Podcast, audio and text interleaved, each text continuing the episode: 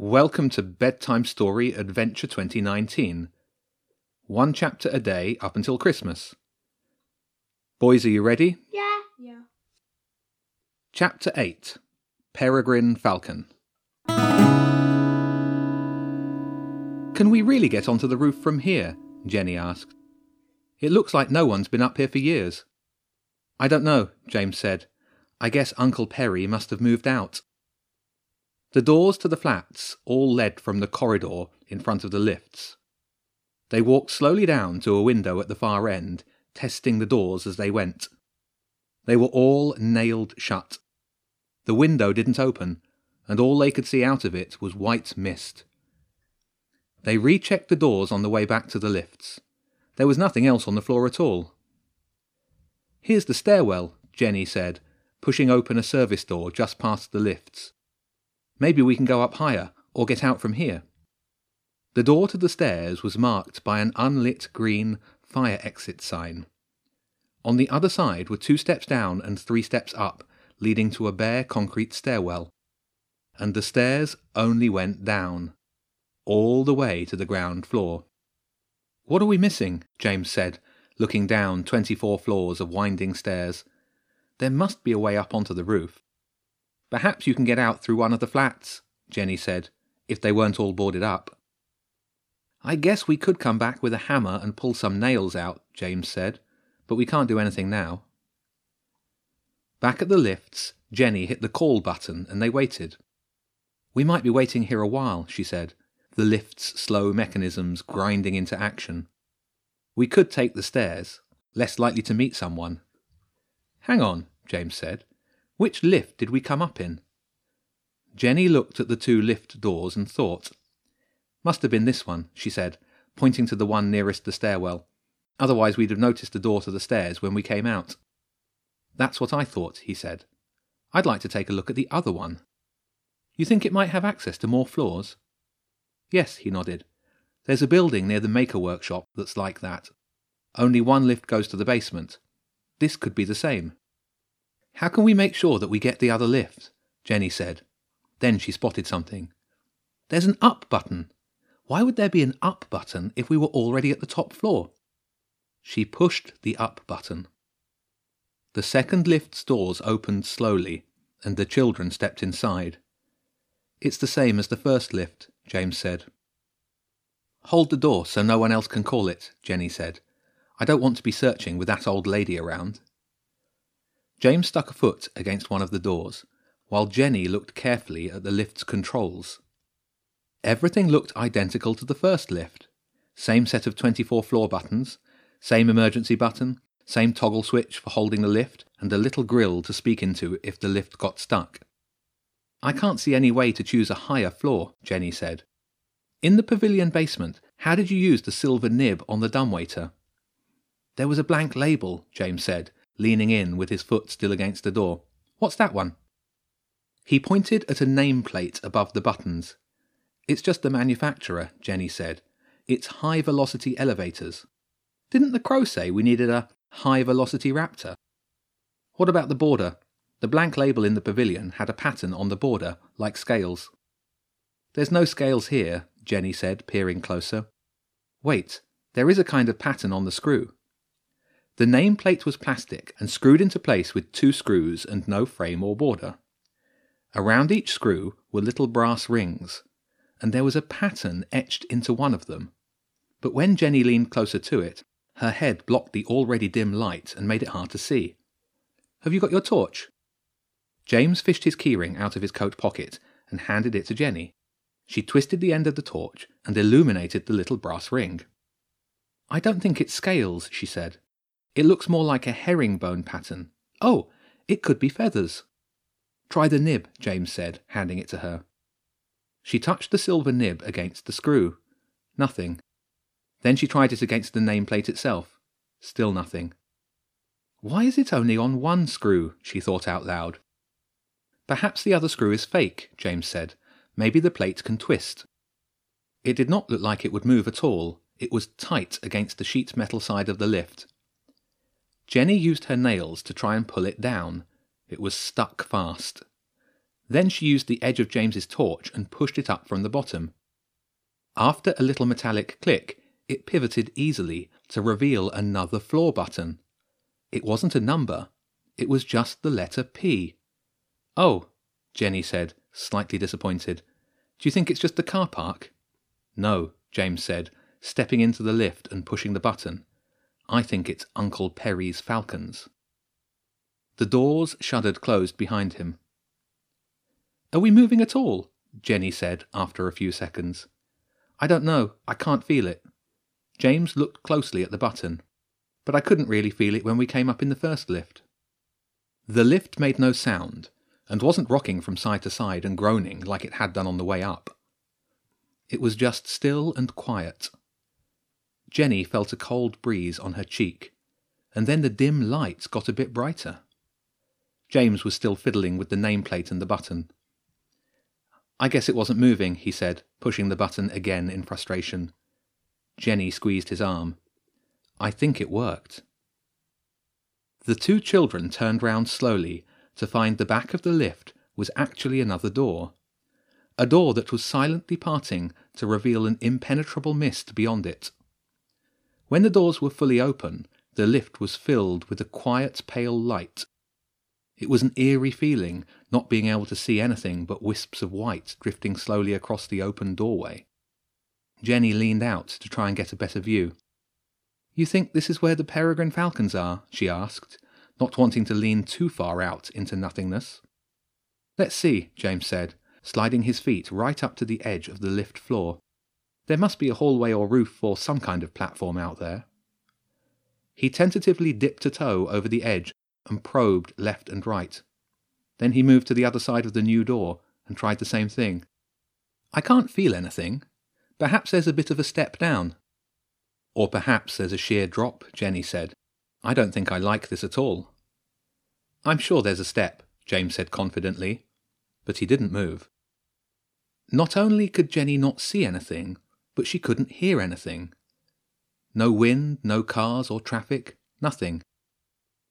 The mist must have been sucking up any noise from the town below and absorbing it completely.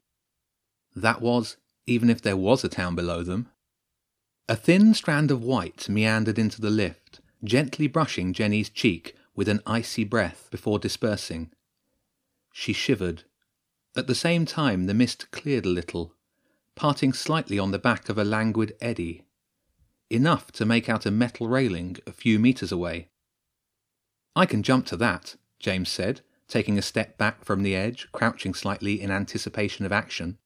If there's a railing, there must be a walkway, or the edge of the roof. But there was something about the silence and the touch of the cold mist that made Jenny uncertain of anything at all. She kept her grip on James's arm and felt him relax. Then the silence was broken by a soft beat, a whooshing of wings accompanied by swirls of motion in the mist. What had appeared as a railing dissipated into a haze of grey. Jenny looked down, and for a moment she was sure that she could see the ground, but it wasn't the view from the top of a building, more like that from an aeroplane high above a mountain range. A bird appeared creating whirls in the mist with its wing beats, and landing on something that seemed to be about where the railing had appeared. It was only an outline in the mist at first, then it was clear. A small bird, bigger than a pigeon, but not much. It had fine yellow talons and the curved beak of a predator. You two, it said, a touch of recognition in its voice. It seems that you are more intrusive than any bird could have imagined. Sorry, Jenny said. We thought that you might be able to help us, or help Brighton. Help you with what? We're not just tools for you to use. We've heard of a royal plot, James said, and we've had a problem with a raven called Merlina. There was another set of wing beats. Jenny waited for the other bird to land, expecting a second peregrine. It was much bigger and darker than the first. In fact, it was no falcon at all, the shape of the raven appeared, landing next to the smaller falcon. Ah, the bird called Merlina said. I was hoping we might get the chance to talk. Jenny took a half step back into the lift. I'm guessing you came up here to speak to Obi about me. The raven had an aristocratic sounding voice. But I thought I would use this opportunity to warn you to abandon your plot against the prince. Our plot against the prince, James said hotly. We're not the ones following people and breaking into their houses. Not just any people, Merlina said calmly, but sneaks and thieves and plotters, like yourselves. But we're not a threat against the royals, James said. We were looking for one, and we found you. Explain what you were doing sneaking around the dome. I was just trying to find the lighting system, James said adamantly. The lighting console is on the balcony, not under the stage. James was about to object again, but Jenny interjected. Hang on, she said. If you're not plotting against the prince, then what are you doing? Protecting him, Merlina said, from evildoers and fools. Which are you? I saw you talking to a rat, Jenny said. The rats are seldom doing nice things for humans. In fact, the rats are quite likely to be harmful to the prince. It's my job to investigate all possible threats. If that means dealing with rats and pigeons, then so be it. It turns out that the rats of Brighton are in no state to attack anyone. Jenny looked at James. But you were the bad one, James said, not us. You broke into my house. Or that hooded man did anyway. It's my job to follow, and yes, to use any method possible to determine the level of threat against the royals. Then the bird shrugged. The master did no damage to your home. You humans, the peregrine falcon said, can never see things as they actually are, always adding your own meanings. Well said. The raven stretched a wing, then folded it back. Someone wants to steal hidden treasures, James said. I know that much. And how exactly can you be so sure of that? All the children had been working with was Elf's letter. And then there were the actions of the raven, who they now knew wasn't a plotter. Apart from that, they didn't really know anything was going on. We were informed, Jenny said, of a royal plot. There's always plots, the bird said dismissively, and it's my job to weed them out. If you're so good at your job, James said, then tell me what you found out about us.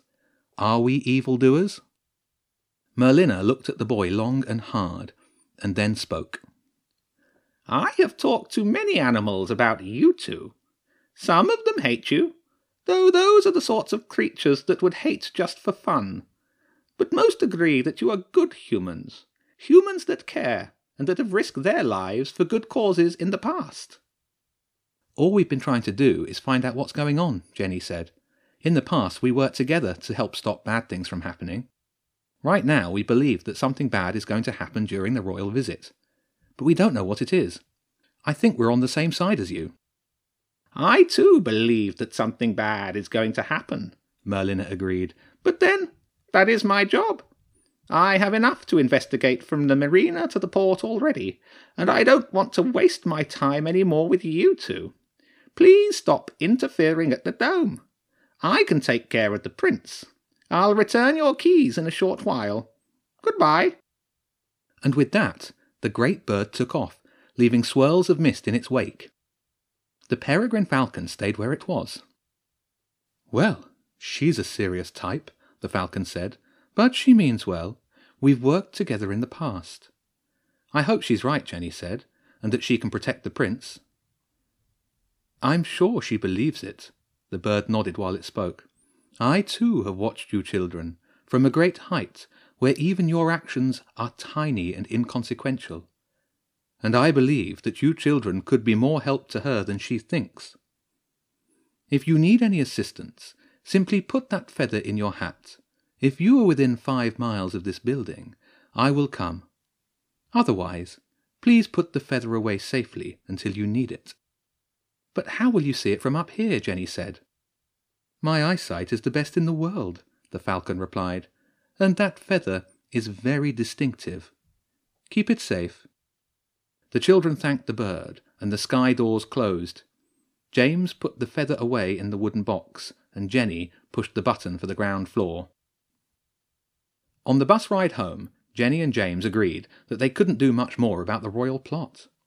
The raven, Merlina, was confident it had everything under control and that the children should mind their own business, and they didn't have anything else to go on.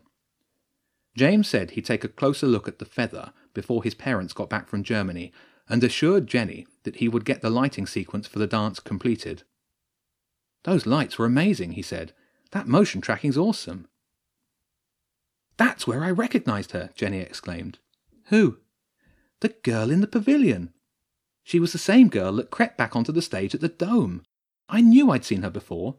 There's definitely something about her that isn't right. I don't know how you can be so sure, James said. We hardly even know her. She might be all right. She isn't, Jenny was adamant. I think she might be part of this plot. No way, said James. She can't be. She's much too. Too what? Jenny said. Posh? Pretty, James said quietly. They rode the rest of the journey in silence. Jenny felt sure that the neat girl was up to something. It was too much of a coincidence that she had been at the Dome and the pavilion when they were. And she was much too neat.